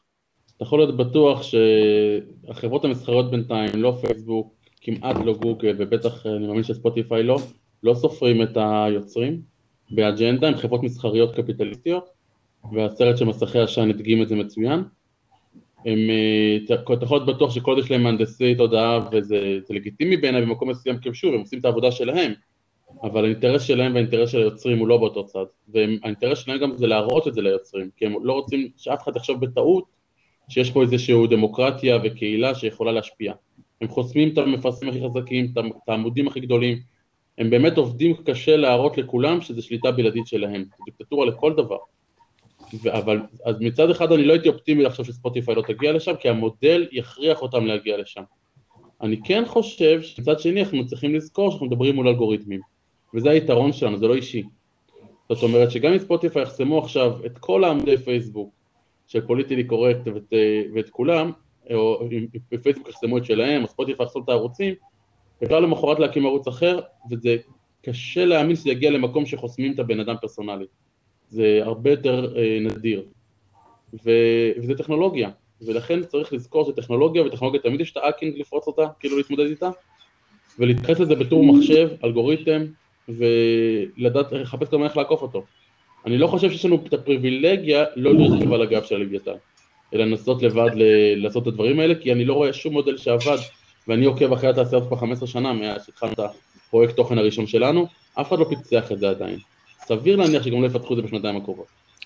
לא יודעת, אני יכול להגיד אגב ש- what freaks me out אגב בהקשר של הפלטפורמות האלה, זה זכויות היוצרים ביוטיוב. כי מספיק שאני שם אפילו איזה קטע קטן של הנה מרואיין, והנה נגיד משהו שהוא עשה, ולמרות שנותן קרדיטים, יש, היה לנו כבר כמה פעמים שכל מיני טרולים של זכויות יוצרים קפצו על הוידאו, למרות זה חקיקה. זה רגולציה, רגולציה זה מישור אחר. אם אפשר להשפיע על רגולציה, המשחק משתנה כי הם לא, הם שוב, הם חברות בעם קפיטליסטיות, הם לא עוברים על החוק. אני לא מדבר ברמת החוק, אני מדבר ברמת הפלטפורמה עצמה. שיש סתם אנשים שמדווחים, אפילו קניתי קטע אודיו באודיו בלוקס, או בכל פלטפורמת אודיו אחרת כזו או אחרת כדי לשים מוזיקת רקע, מגיע מישהו, למרות שיש לי את הרישיון וטוען שזה שלו, וקיבלתי בלוק על הקטע הזה, שלושה סטרייקים, נמחק לי הערוץ. זה חוק זכויות יוצרים. זה, כי זה לא חוק זכויות יוצרים, אין שום סיבה אחרת, הם חטפו תביעות. הם חטפו תביעות. אני לא מדבר על החוק. אני לא מדבר על החוק, אני מדבר, אנחנו עובדים לפי החוק כמו שצריך. זה לא משנה, הם, שיש... שמו, הם שמו רף הרבה יותר מחייב מהחקיקה, אבל בגלל שיש חקיקה והם מפחדים מתביעות ענק על זכויות יוצרים והפרת זכויות יוצרים, וסיוע להפרת זכויות יוצרים, אז הם לקחו מקדם הגנה ענק, ולכן הם חוסמים כל דבר אפשרי. אותו דבר אגב, אם יהיה חקיקה שמחייבת זכויות יוצרים גם בתחומים של פודקאסטים ויצירות וכאלה, ומגנה על יוצרים, הם יישמעו לזה. זה כמו המפלגות החרדיות עם ייצוג נשים אגב. ברגע שיהיה חוק שמחייב חברת כנסת חרדית, בכל מפלגה הם ישמחו לשים. אבל כל עוד לא חייבו אותם, הם לא יכולים לעשות את זה. אותו דבר לגבי מיסים. הם לא ישלמו מה שהם לא חייבים, אבל אם יהיו חייבים, ישלמו. זכויות יוצרים זה חקיקה, זה הכל. נכון. מה היה משהו אחרון על הנושא הזה גם, אפשר לדבר עליו שלוש שעות, אבל יאללה, תני משהו אחרון ונמשיך לעוד נושא. לא, רק שאני מאוד מאמינה, זה נכון שכאילו יש את המציאות עצמה והחברות האלה הן חברות ענק וכן הלאה וכן הלאה, אבל זה גם נכון שהם רוצים שניכנס לתוך ה mindset הזה, ואני חושבת שמה שרן מדבר עליו במובן הזה של איגוד פודקאסטרים אלה דווקא צעדים שאפשר לקדם ושעובדים במקרים מסוימים. בעיקר ספציפית בשוק כמו בארץ, שהוא גם קטן, אז כמות היוצרים הגדולים בו היא גם ככה, ואז כאילו היכולת להתאגד יותר פשוטה, יותר זה, עוד לא שולטים פה, בה... ואני חושבת שפשוט חשוב שנזכור את זה, כי נכון שהם כאילו שולטים בגורל שלנו, אבל גם צריך to fight back באיזשהו אופן, כי אנחנו בכל זאת, אה, גם אפילו בפייסבוק, כן, אנחנו אה, בסופו של דבר, אנשים נמצאים בפייסבוק, כי יש שם דברים מעניינים, ואנחנו בכובע מסוים יוצרי תוכן, וזה משהו שחשוב אה, לא לוותר עליו פשוט, כי ככה זה, כי ככה פייסבוק החליטו, ככה יוטיוב מתנהלת, כאילו. סיכום טוב. אמ, תודה. נמרוד, אתה רוצה להביא נושא? אולי חשבנו שהיו שניים, אולי דווקא נלך על ה... סיכמנו שנלך על הראשון, אבל אולי נלך על השני, הראשון דיברנו הרבה. אני מנסה להיזכר מה היה השני. על שימור עובדים בעיתונות עצמאית. שימור עובדים בעיתונות עצמאית, נכון. זה מה שבהחלט שווה לדבר עליו. זה גוף עצמאי, יש לנו תחרות מהגופים הממוסדים הגדולים יותר. המשכורות ש... ynet לצורך העניין, או קשת, או רשת, לפחות במקרים שלנו, יכולים להציע, הן לא שוות ערך למשכורות שאנחנו יכולים לתת. אותו דבר גם בעולמות ההפקה, ההפקות המסחריות הרבה יותר מכניסות. במאי יעשה תמיד יותר כסף בפרסומת, ממה שהוא יעשה בהפקת תוכן אינטרנטי, לא משנה מה. ואותו דבר גם לעורך וכיוצא באלה. ואנחנו נמצאים, אני, אני משתף את זה באמת, כאילו, זה, זה הכי הקרביים שיש, אבל כמנהל יש לך את הדילמה הזאת ללא הפסקה. מה משאיר את האנשים? האם אנחנו סטארט-אפ חברתי ויש איזו הבטחה לצמיחה גדולה בעתיד? האם זה השליחות הערכית שמשאירה את האנשים? כלומר, במגזר שלישי בדרך כלל יותר קל להשאיר עובדים, כי הם, הם באים בגלל שליחות אידיאולוגית, והם אומרים, סבבה, לא, לא נעבוד את השקל, לפחות נעבוד ערכים כאלה ואחרים. אבל אתה רוצה לייצר גם מוצר עצמאי, ואתה לא רוצה רק להסתמך על כוח אדם שהוא אה, אה, אידיאולוגי, כי לפעמים אנשי המקצוע הטובים באמת הולכים למקומות המקצועיים ושמשלמים ונסמכים על פרסום, כי שם יש תעשייה חזקה. אה, לי אף פעם אין תשובה טובה על זה, כלומר, אנחנו מאוד מנסים להביא גם טאלנטים לבתוכו, כי יש איזה סוג של תחרות פופולריות מול התשומת לב הציבורית. אה, אנחנו מנסים להביא אנשים שהם מעניינים, שמכיר, שיש להם מוכרות מסוימת. אה, וואו, קשה, באמת, קשה מאוד הדבר הזה. כן. ובגלל שאנחנו לא יושבים על איזה נישה סופר מקצועית, כמו עין השביעית למשל, שאתם אתם עיתונאים מקצועיים מאוד, שפועלים בתוך נישה, ואנחנו עושים אקטואליה בין רכה לקשה, אוקיי, אבל יותר ברכה נגיד את זה ככה, אז אני כן חייב להיות באיזה תחרות פופ מסוימת. ועד שנבנה את ה brand העצמאי שלי, של הטאלנטים העצמאיים, זה מה שאנחנו מאוד, כאילו זה 2021, כתוב לבנות חמישה טאלנטים עצמאיים משלנו, שלא קשורים לארגונים האחרים. אני יודע שזה ייקח לי זמן, אז אני כל הזמן במתח על הדברים האלה. כן, אז אה, ברשותכם אני אתייחס ראשון לסוגיה. אה, אני, אני חושב שאחד הקשיים פה, והם פה רלוונטיים לכל אחד, זה שגם אתם, אה, אתם רואים את עצמכם כמי שמתחרים בפלטפורמה של וידאו, שם המשכורות הרבה יותר גבוהות, והפרצופים הרבה יותר מוכרים, וכאילו המלחמה על הטאלנטים היא, אני חושב, יותר משמעותית מפלטפורמה של טקסט למשל. מעניין מה אחר כך להגיד על פודקאסטים, איפה זה עומד, כי נניח דפנה ניהל אצלו באחד הפודקאסטים הכי נשמעים, והיא סוג של טאלנט. אני אומר את זה כי אני חושב במדגמים לא מייצגים שאני עורך עם חברים, הם יכולים לספר לי על כתבה מאוד טובה שהם קראו בעיתון, ואני אשאל אותם מי כתב אותה, הם לא ידעו. זה דבר מאוד מעניין. אני זוכר כל כתבה, מי כתב אותה, כן, בעמוד 17 של העיתון, כי אני פריק של, של עיתונות, רוב האנשים אה, לא יודעים. עכשיו אני אגיד, אה, בהקשר לסוגיה יותר רחבה, שכשהקמנו את שקוף, האמירה הייתה חד משמעית, המטרה היא שיהיה כלי תקשורת בר קיימא, מודל כלכלי בר קיימא, והמשמעות של זה מן ההתחלה הייתה שהעובדים יוכלו להתפרנס אה, בכבוד, זאת אומרת שגם הכסף ישאיר אותם, זה היעד להגיע אליו, אה, ובהשוואה גם לתחרות בשוק, אבל אני חושב שהיום עדיין אה, יש לנו הנחת, אה, כולם נותנים הנחת אידיאולוגיה. זאת אומרת, אני חושב שבשקוף יש הנחת אידיאולוגיה, זה לא רק אידיאולוגיה, זה גם כאילו להיות חלק מזה, להיות חלק מהבנייה של זה, כמו עובדים בסטארט-אפ מתחיל, כן, שהם לוקחים פחות כסף כי הם חלק מבנייה של משהו, אמנם הם מקבלים שם אופציות שעשויות להפוך להרבה כסף בסוף היום, ואצלנו אין, אצלנו יש אבל תיקון עולם ושינוי, ש, שזה ה, השאיפה אולי שמחכה לאנשים בסוף הדרך. אמ, אבל, אבל אני כן אגיד עוד משהו שאני חושב שהוא הצעת ערך אצלנו לפחות, אני, אני סבור כך, שבתוך אה, השוק של התקשורת הכתובה, הפרינט, שהוא מאוד מאוד אה, לא יציב היום, מאוד לא יציב, כן? אין, אני לא, יש מעט מאוד עיתונאים שכותבים היום ב, בכלי תקשורת שלא מפחדים למשרתם, באיזושהי צורה.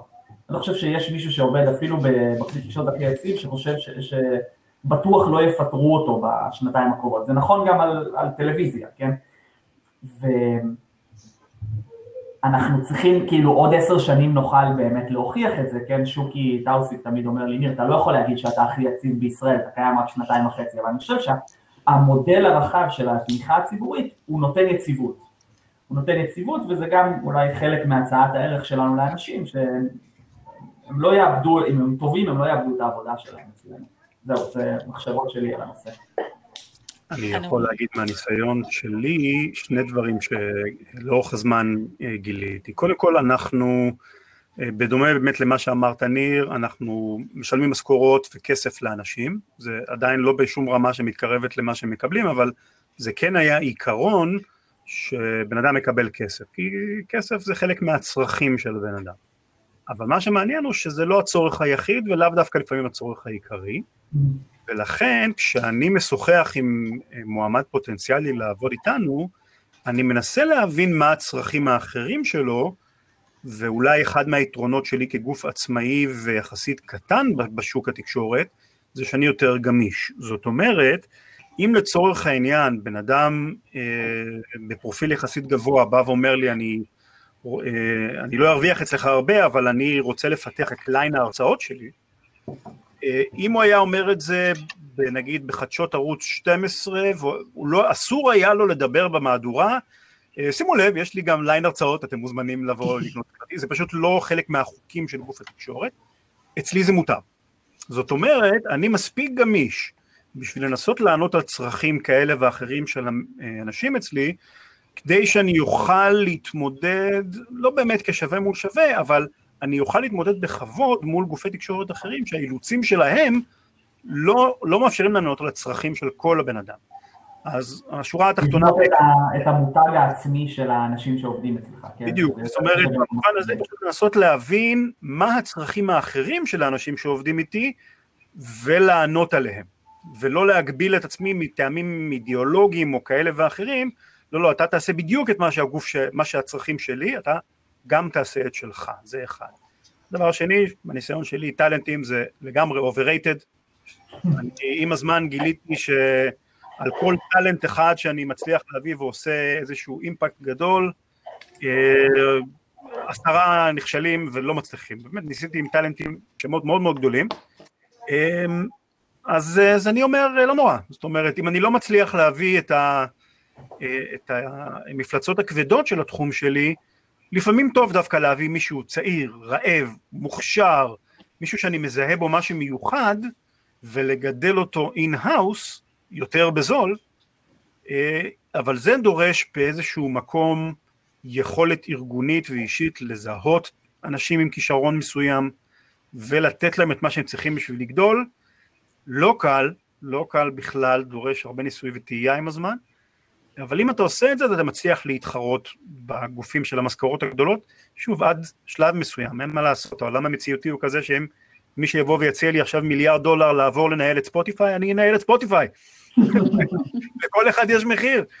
אבל במציאות אנחנו כן יכולים לשמר טאלנטים אה, כישרוניים יחסית. מרתק, ומאיה, נדמה לי ש, שזה משהו שאת חובה, שאת מפתחת טאלנטים וגונבים לך אותם כשהם נהיים, אה, כשהם נהיים טובים, נכון? זה משהו שקרה לך. נכון, אז המודל שלנו הוא בכל מיני צורות, אבל הוא מספק לנו כל מיני יתרונות, אני גם חושבת, אה, שאפשר ללמוד מהם הלאה. א', אני נורא מצטרפת למה שרן אומר שטאלנטים זה overrated. אני גם רואה את זה מבחינת... ויראליות, לא משנה. לטעמי ומהניסיון שלי, דווקא כשאתה מביא בן אדם חדש, בלי ה preconception של התחום שבו אתה נמצא, יכול להיות שזה מי שתביא לך גישה חדשה לגמרי, שאף פעם לא שמעו אותה, וזה מרענן וזה מעניין, וזה מה שדווקא אין בתקשורת הממוסדת, וזה כאילו המקום שבו לנו, בעיניי, יש יתרונות. אנחנו מבינים דווקא את הקולות שהם מלמטה ואין להם מקום, בתוך העולם הזה של תקשורת ממוסדת, וכאמור, הם לא באו מגל"צ. ודווקא שם יכול להיות שתמצא איזה מישהי שמדברת על איזה חוויה שכל הנשים בישראל יכולות להתקשר אליה, אבל אף אחד, אף מקום אחר בכלל לא חשב לתת לה צ'אנס. אז במובן הזה, המגבלה הזאת, ואנחנו מאוד חוות אותה, היא גם יתרון. עכשיו אצלי, אה, קודם כל בנוגע לעובדות, כי אנחנו מעט מאוד עובדות ואנחנו מקבלות מעט מאוד כסף, ודרך אגב, תעסיקו נשים, הן עולות לכם פחות, בדרך כלל. אה, אוי ואבוי, מאיה, לא באמת, לא באמת. כאילו, כאילו כן באמת, אבל... כן. אבל אה, מה שאצלנו, אה, המקום עבודה מספר, הוא מאוד מאוד משמעותי לעובדות שלי, והסיבה שהן מוכנות לעבוד במעט מאוד כסף, וגם אני לצורך העניין, זה חוויה אחרת לגמרי מכל מקום עבודה אחר. הרבה מאוד נשים בתקשורת ואנחנו עושות עכשיו פרויקט שיעלה בחודש הבא של נשים בתקשורת וראיינו כמה מהנשים המובילות בו. מספרות על חוויה בודדת, על חוויה מאוד קשה, על מקום עבודה שכל הזמן צריך להיאבק בו ולהילחם בו, say בו. ואם אנחנו מפתחים מודלים פנימיים של מקום עבודה דמוקרטי, של מקום שהוא יותר קהילתי, לא רק מול התומכים, אלא גם מול העובדים. זאת אומרת, אם לטאלנטים שלי יש יותר say, שזה סוג של מה שרן אומר, אז יש יותר סיבה שהם ירצו להישאר אצלי, כי זה יותר נוח, זה יותר נעים, זה יותר בר קיימא לאורך זמן, גם במובן הזה שאנחנו מתייעצות, אנחנו מקבלות החלטות ביחד, יודעות שאני לא הולכת לפטר אף אחת בלי שאנחנו נעשה פה תהליך ביחד ונחשוב ונראה מה מתאים לנו וגם לה. זאת אומרת, זה ערכים שהם חשובים בהרבה מובנים כמו כסף. אז, אז אני חושבת שאלה דברים מאוד מדברים, גם לטאלנטים מאוד מנוסים שיודעים נגיד אכזרי שוק התקשורת יכול להיות, וזה יתרונות מאוד חשובים. בו זמנית, אנחנו באמת, מעבר לשלושה ארבעה תפקידים בתשלום המאוד מוגבלים שלנו, אה, כאמור, הכותבות והעובדות הקבועות שלנו, החברות הקבועות שלנו, הן בעצם מתנדבות. אה, זה אומר שאנחנו יודעות שהם יעזבו. ברגע שאנחנו אה, בעצם מספקות להם הכשרה, והן מתנדבות, ומתישהו הן נהיות מספיק גדולות, ומקבלות הצעה מהארץ או ynet, והן עוזבות. אני מקבלת את זה כי זה מאוד הגיוני, אה, והם ילכו לאיפה שיש כסף. אבל שוב, אז מבחינתי, למשל, חלק ממה שהארגון שלנו יודע לעשות טוב, זה להכשיר כותבות, ולהכשיר נשים לסושיאל, וזה חלק ממש מהותי בעשייה שלי. אז במובן הזה, אני ממש מוכנה לזה שהם יעזבו ואני אביא נשים חדשות, ואני גם כאמור חושבת שזה יתרון מבחינת היכולת שלי לא להיתקע עם אותם קולות ועם אותם דברים, שבעיניי, שוב, זה מחלה של התקשורת הממוסדת. אני לא רוצה לשמוע את אותו כותב טור, מספר לי את אותו סיפור שהוא מספר כבר עשרים שנה, כמו שיש בידיעות אחרונות. אני ממש חושבת שלנו יש את היכולת להביא דברים יותר מעניינים, וכאילו. אז מאיה, תעבירי אותן אלינו, זה יהיה ווין ווין. במקום להעביר אותם לתקשורת הממוסדת. אמ, אני רוצה לספר משהו. כן, מעניין אותי אה, אצלך, כי דיברת, הטאלנט אצלך הוא מאוד אה, משמעותי. כן, אז לנו קרה משהו די מעניין. אני בהתחלה, אה, די מהר אחרי שהקמנו, אז גוף שלא התעסק עם התחום הזה עד היום, שיש לו הרבה מאוד תקציבים, רמז קרן תקווה, פתחו, פתאום נכנסו לתחום הזה, שלנו. והם משלמים הרבה לכל מי ששם תוכן, ולנו לא היה שום תקציב. ואני השתמשתי בזה. זאת אומרת, אני, באו לכמה כותבים, רציתי שיכתבו, אמרתי להם, בואו, עשיתי כזה טיזר, כתבתי לו בפייסבוק, קו 400 קורא לך. מה, מי זה, מה זה, מה זה, תיכנסו. אז אמרו לי, אוקיי, תראה, נשמע מעניין, נחמד, אולי נשלח לך משהו, אבל כמה יקראו את זה, כמה traffic יש לך? מה אני אענה? כלי חדש, כן? אמרתי להם, תקשיבו, כל האורחים הגדולים נמצאים אצלנו. וחיפשתי את אותו אחד שגנבו, כדי להגיד להם, כדי, הם מקבלים הזדמנות פה. גם שמות מוכרים אגב, אבל אמרתי, תקשיבו, אצלנו כל התעשייה נמצאת, שזה גם נכון לשמחתי. ו... והם מחפשים, מחפשים את האנשים העניינים, וברגע שלקחו לי את הכותב הראשון, אז יכלתי לגייס עוד עשר. אמרתי להם, אתם רואים כמו שכותב עכשיו בעיקר השבת, אם יש לו חוזה שנתי והכל? מי ידע מי הוא לפני חצי שנה? הוא כתב אצלנו. אז זה סיפק גם הזדמנות. אה, כמובן שזה לא פתרון לכלי גדול יותר, אבל אה, במקום שלנו זה דווקא היה נחמד. אה, והדבר השני שעזרנו להביא אנשים זה חופש. כל פעם שאיזה כותב התבכיין שלא נתנו לו, לא אפשרו לו, רצה לקדם איזה אג'נדה ולא נתנו לו, אמרתי לו, פה הכל פתוח, יש לך, יש לך פה במה חופשית, תעשה מה שאתה רוצה. כולל גם כן את האפשרויות לקדם באמת את האג'נדות, כמו שרן אומר, לקדם הרצאות, לקדם פעילויות, לקדם הכל, אפילו עזרנו לו ברמה המסחרית, אמרנו לו, כן, בוא תכניס פה את התכנים שלך, אנחנו נפתח לך את מה שאתה צריך כדי לעשות את הפעילות השיווקית שלך, מסביב, את ההרצאות וכאלה. אז אני חושב שיש איזשהו כיוון, לנו יותר קל, שוב, כי אנחנו יותר קטנים ויותר חדשים, אבל אני חושב שזה גם כן הזדמנות, זה לא, זה לא רק אה, איום. בטח בשוק התקשורת של היום, שגם לא משלם כזה הרבה גם ככה. נכון. השוק כולו במצב. תיארת בעצם משהו מאוד דומה למה שמאיה תיארה, שזה פלטפורמה לאנשים לגדול בתוכה. אה, וכן, ובעצם זה מה שכולם אמרו, זה גם מה שרן אמר, כאילו, אתה יכול לקדם את עצמך דרך, דרך הפלטפורמות האלה ואנחנו שמחים מזה. אה, נמרוד, אתה פתחת את הנושא, אתה רוצה לומר משהו אחרון, לסגור עליו את הנושא הזה? אה, לא, אני מאוד מתחבר לעניין הזה של טאלנטים עצמאיים ולשמר אנשים. אנחנו עשינו בדיקות פנימיות שלנו גם על השותפים, דרך אגב, ושאלנו אותם כמה מכם באים בשביל טאלנט כזה או אחר, והתשובה הייתה שרק 15% מהם באים בגלל שהם אוהבים טאלנט כזה או אחר. הם אה, הרבה יותר... מאוד במרכז אצלכם, אבל לא? זה מה? זה נכון גם לגבי לוסי, כי מאוד, לוסי האריש מאוד משמעותית בדמוקרט TV, לא? לוסי, לוסי משמעותית כי העורכת, היא, היא העורכת הראשית של הדבר הזה, כאילו מבחינתנו, והיא מנהלת התוכן הראשית. אז אנחנו שמים אותה במרכז, והקהל אוהב אותה מאוד. אבל כשאתה שואל את הקהל, אתה צריך לדרג, מה, מה הסיבה העיקרית שאתה תומך בדמוקרט TV? תשובה מספר אחת, כי זה חשוב. אנחנו מאמינים שהגוף הזה צריך להתקיים, אנחנו מאמינים בערכים מאחוריו, אנחנו חושבים שהוא חשוב בנוף הציבורי, בגלל זה אנחנו נשארים איתנו.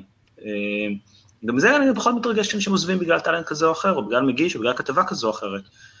כי המסה העיקרית רוצה את הגופים, אני חושב שזה נכון לגבי כולנו, המסה העיקרית רוצה אה, גופים פמיניסטיים, ורוצה פודקאסטים עצמאיים, ורוצה תקשורת חרדית עצמאית, וכמו שהיא רוצה תקשורת וידאו וביקורת תקשורת שקיימת, וזה המשמעות האמיתית של הדבר הזה. ואני חושב גם שהשינוי הגדול ש, שכל המסה של תקשורת עצמית עושה היום בארץ, זה שהיא באה ומערערת על התפיסה הזאת שרק בעל הון יכול לייצר, כי הציבור כן יש לו אידיאולוגיה וערכים, ובעבור זה הוא בא לתקשורת לצורך אותה. לגמרי. אז אה, נשאר לנו ככה עוד עשר דקות, אמרנו לפני שאולי אה, נקצר ונעשה רק שעה, אבל היה סופר מעניין וכיף וזורם, אז המשכנו לכל השעה וחצי. אבל בכל זאת אולי, אה, שמואל, יש נושא אולי שאתה רוצה להעלות? משהו שאתה רוצה לדסקס ככה שעוד לא דיברנו עליו? אני אשמח לנצל את ההשתתפות של הידידים הבכירים, שכבר מנוסים הרבה יותר מאיתנו, ובאמת לשאול עד כמה חשוב לקחת את זה ברצינות. וזה קצת האתגר שלנו. אנחנו מרשים לעצמנו מאוד להתפזר. מה? מה זה אומר לקחת את זה ברצינות? אני מסביר. אנחנו מאוד מרשים לעצמנו להתפזר, גם מבחינת הקהל יעד, אנחנו אומרים ננסה דברים שונים, ננסה, נכוון, נראה מי מגיב, גם מבחינת הסוגי תכנים, גם מבחינת הכותבים, הסוגי הדברים שאנחנו מעלים, גם מבחינת הקהל. אנחנו די לקחנו שנה שלמה לניסוי וטעייה, וכרגע בקצב הזה עושים שנה נוספת לזה.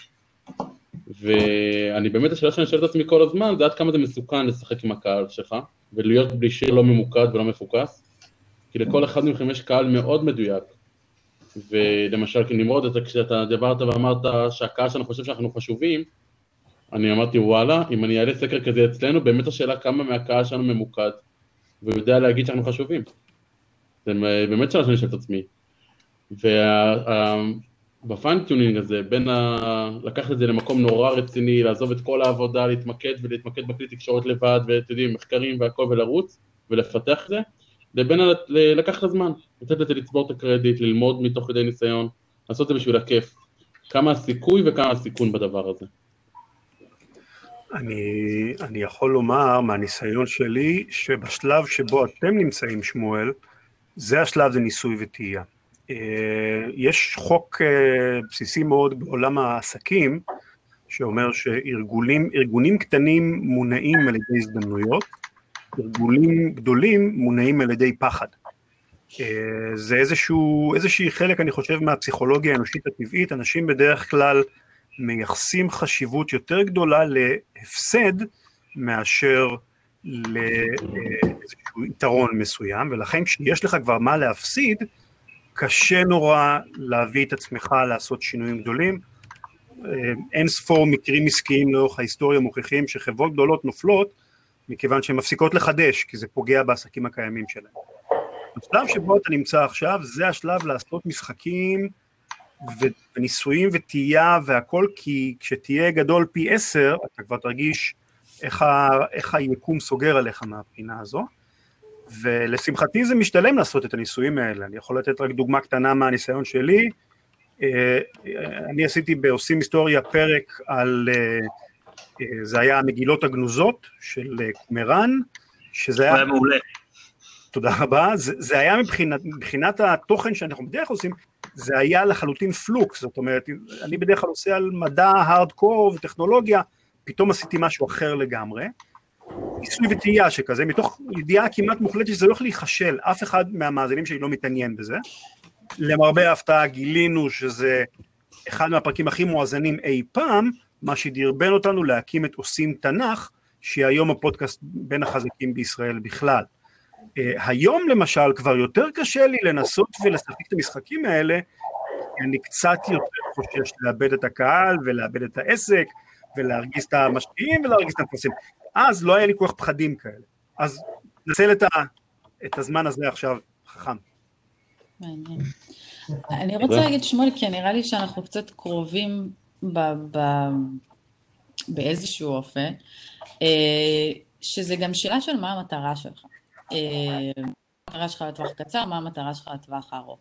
אצלנו למשל, אה, יש תמיד כאילו קרב תמידי כזה בין שני סוגי מטרות, כאשר אנחנו רוצות להביא מחשבה פמיניסטית רחבה, רדיקלית, איך שלא תרצה לקרוא לה, למיינסטרים, וזה כל הזמן דורש איזשהו לזוז בין שתי קצוות, כי מצד אחד אנחנו מאוד מחויבות לקהילה הפמיניסטית האקטיביסטית שממנה צמחנו, אה, ושהיא כאילו הלב האידיאלי שלנו, ומנגד אם אנחנו רוצות את הדברים האלה למיינסטרים, זה תמיד דורש איזשהו תרגום ואיזושהי התפשרות על הדברים האלה. עכשיו אנחנו לקחנו המון שנים, במובן מסוים אנחנו עדיין אה, הולכות מאוד מאוד לאט, כי מבחינתנו זה נורא נורא חשוב לשים לב שכל צעד שאנחנו עושות, אנחנו עדיין מחוברות ללב הזה שלנו, להשקפה שלנו של מה חשוב ככלי תקשורת פמיניסטי, מה זה מבחינת ערכים, מבחינת תוכן, מבחינת התנהלות פנימית.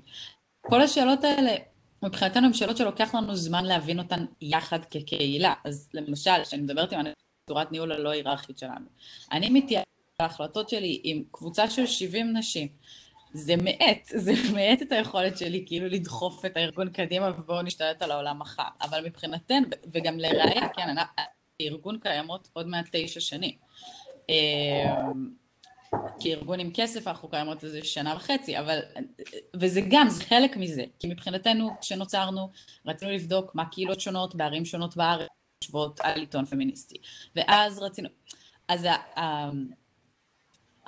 החברות המאוד חשובות שלנו תמיד הייתה לא לאבד את הלב הזה, לא לאבד את המקום המחובר למחשבה הרדיקלית הזאת, כי אחרת אין לנו, אין לנו זכות קיום, כן, אחרת אני הופכת להיות עוד איזשהו, סבבה, עוד גוף מייצר תוכן, אני יכולה להיות על אותו עיקרון, אה, להפוך להיות עם גנרי, לא משנה.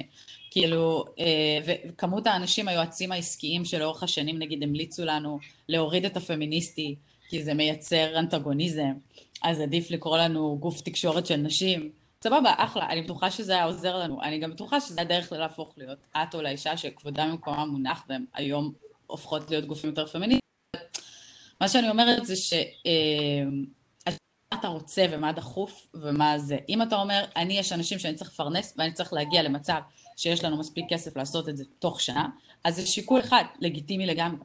אם אתה אומר, אני מחויב והזאת יש לי ערכים של להביא כמה שיותר קולות של כמה שיותר אנשים חרדים ולשנות את כל השיח הזה, אז זה מכתיב צורת פעילות אחרת, כאילו, ושאתה והשותפים שלך והאנשים שלך צריכים להבין במובן הזה, קודם כל, מה הדברים הכי חשובים לנו בשנה הבאה, בחמש שנים הבאות, אה, ולפי זה, זה. אני מאוד חובבת אה, התנהלות, התנהלות די ניסיון, אנחנו גוף מתנדבות, אנחנו גוף שפועל מלמטה, השנה עשינו פרויקט וידאו בפעם הראשונה, פרויקט של הייתי שם, שהצליח בצורה מדהימה, וזה הגיע מיוזמה של מתנדבת שהצטרפה אלינו באפריל ועברה את ההכשרה שלנו בספטמבר, והסתבר שהיא במאית תיאטרון וזה הלהיב אותה, אצלנו שהיא עורכת וזה הלהיב אותה, כאילו פרויקט מדהים שלא טעם את המטרות האסטרטגיות שאני שמתי לשנה. אז כאילו כהתנהלות עסקית גרידא הוא לא בהכרח חכם, אבל כמשהו הקהילה שלי, אוקיי. אז, אז השאלה היא תמיד מה... כן, שמואל, מה... אני, אני אגיד מה, מהזווית הצרה שלי, ואני קצת אזרוק למקום אחר. כשאני, בתחילת שנות ה-20 שלי, הייתי ראפר. אה, והייתי עושה, הייתי עושה גנגסטר ראפ סאטירי. כלומר, היינו מעמידים פנים שאנחנו בכנופיות, טקסטים שמאיה הייתה מתביישת בכלל שהיא איתי בפאנל כרגע, דברים כאלה. והכל היה סאטירה. והתנהלנו כבדיחה ללא הפסקה, אבל היה לנו כלל אחד, לא משנה מה אנחנו עושים, זה חייב להרגיש כמו המוצר הכי פיין שיש. כלומר, זה צריך להיות המוזיקה הכי טובה, והשואומנשיפ הכי טוב, והאתר צריך לראות מעולה, ואם אנחנו לא נעשה את הדברים האלה, זה, זה יהיה פיאסקו.